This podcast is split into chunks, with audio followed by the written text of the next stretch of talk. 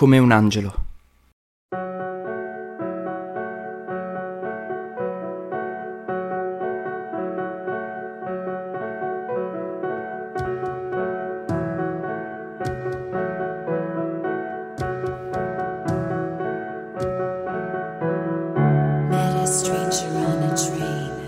Da qualche tempo Michelle mi coinvolge in giochetti erotici sempre più spinti, segno che qualcosa è cambiato fra noi.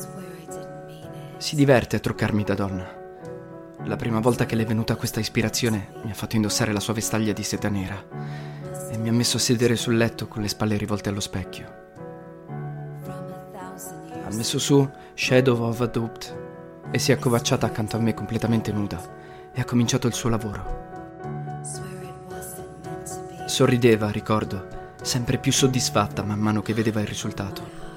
Non voleva che la guardassi. Chiudi gli occhi se no mi distrai.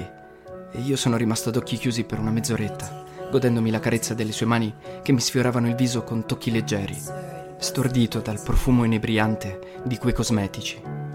Per ultimo mi ha messo sulle labbra il rossetto, stendendolo delicatamente con un pennello. Mentre lo faceva, le ho morso un dito e ho incominciato a succhiarlo. Ma lei si è arrabbiata. Smettila, mi rovini il lavoro. Alla fine ha posato il pennello e mi ha detto: Voltati senza aprire gli occhi. Mi sono voltato alla cieca, rimanendo seduto sul letto a gambe larghe. Mi aveva legato i capelli con un nastro per poter lavorare meglio. Li ha sciolti e li ha divisi con la riga da una parte lasciandoli ricadere in disordine. Poi si è alzata in piedi e mi ha detto: Apri gli occhi. Li ho aperti. Un micidiale strike mi ha tramortito. Poi ho cominciato a mettere a fuoco i dettagli. Il contrasto tra la femminilità del mio viso, i capelli lunghi, le spalle larghe, il petto senza seno, le gambe muscolose, il sesso virile. Mi prendeva alla bocca dello stomaco. Bello come può essere bella una creatura mitologica. Sei uno schianto. Ha detto Gertie. Ha voluto scoparmi subito.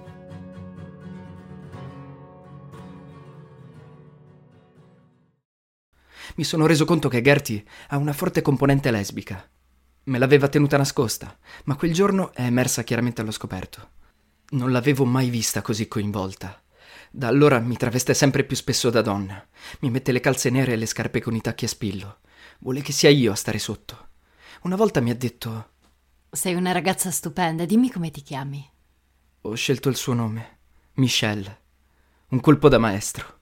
Ha sorriso, si è alzata, ha messo su la vecchia canzone dei Beatles ed è tornata a letto. Si è distesa sopra di me e ha cominciato ad accarezzarmi come non aveva mai fatto. Mi faceva impazzire sentirla sussurrare il suo nome al mio orecchio. Anche se sapevo che era tutta una recita, quello è stato uno dei momenti più indimenticabili della mia vita.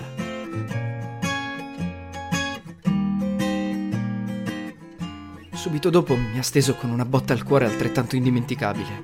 Si è appoggiata su un gomito, mi ha accarezzato i capelli, mi ha fissato con i suoi occhi finti e mi ha detto: Crocetto, non è che per caso ti stai innamorando di me? Ma figurati, le ho risposto, ingoiando una sorsata di fiele.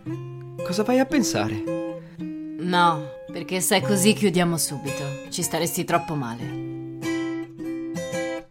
Quello è stato il suo unico soprassalto di moralità nei miei confronti.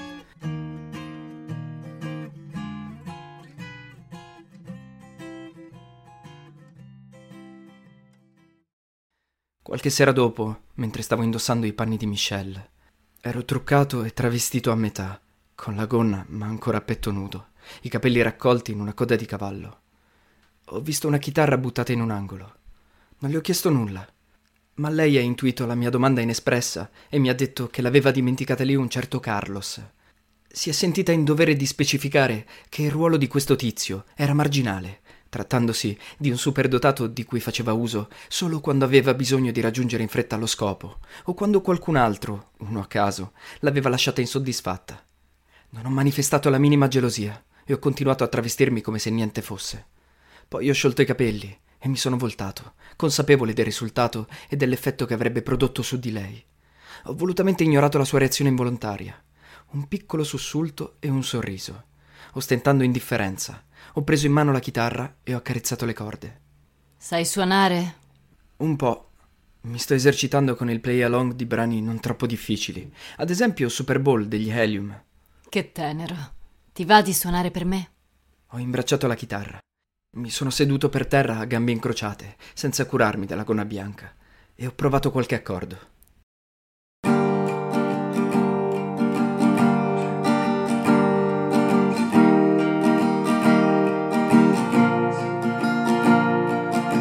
Sai chi mi ricordi? Tarston Moore all'epoca di Dirty Boots. Hai lo stesso erotismo teenage. Ho sorriso di quel complimento un po' ingenuo, con la differenza che lui è alto quasi due metri ed è un genio della musica. Inezie. Inezie, perché non bazzecole già che ci sei? Mi è venuto così. Liceo classico. Comunque hai lo stesso modo di tenere la chitarra. Che modo? Inguinale. Come se suonasse il suo sesso. Non farmi ridere, mi deconcentri. Dai, suona. Ho attaccato Between the Bars, un pezzo bellissimo che non può conoscere, perché finora è stato eseguito solo dal vivo. Drink up, baby. Stay up all night with the things you could do. You won't, but you might. The potential you'll be that you'll never see.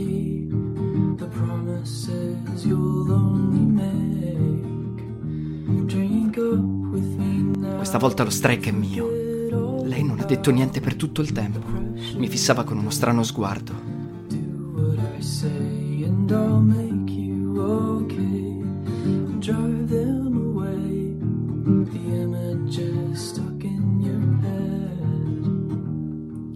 People you've been before that you don't want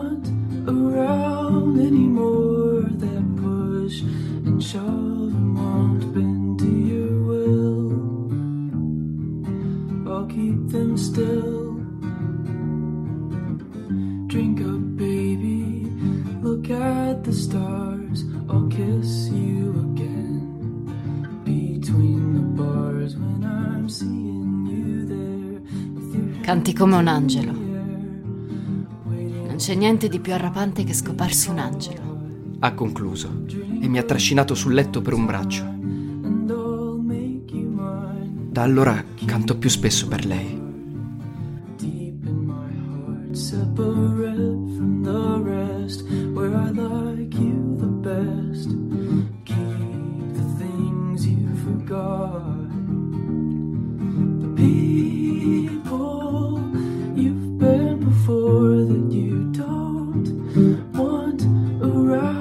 Anymore.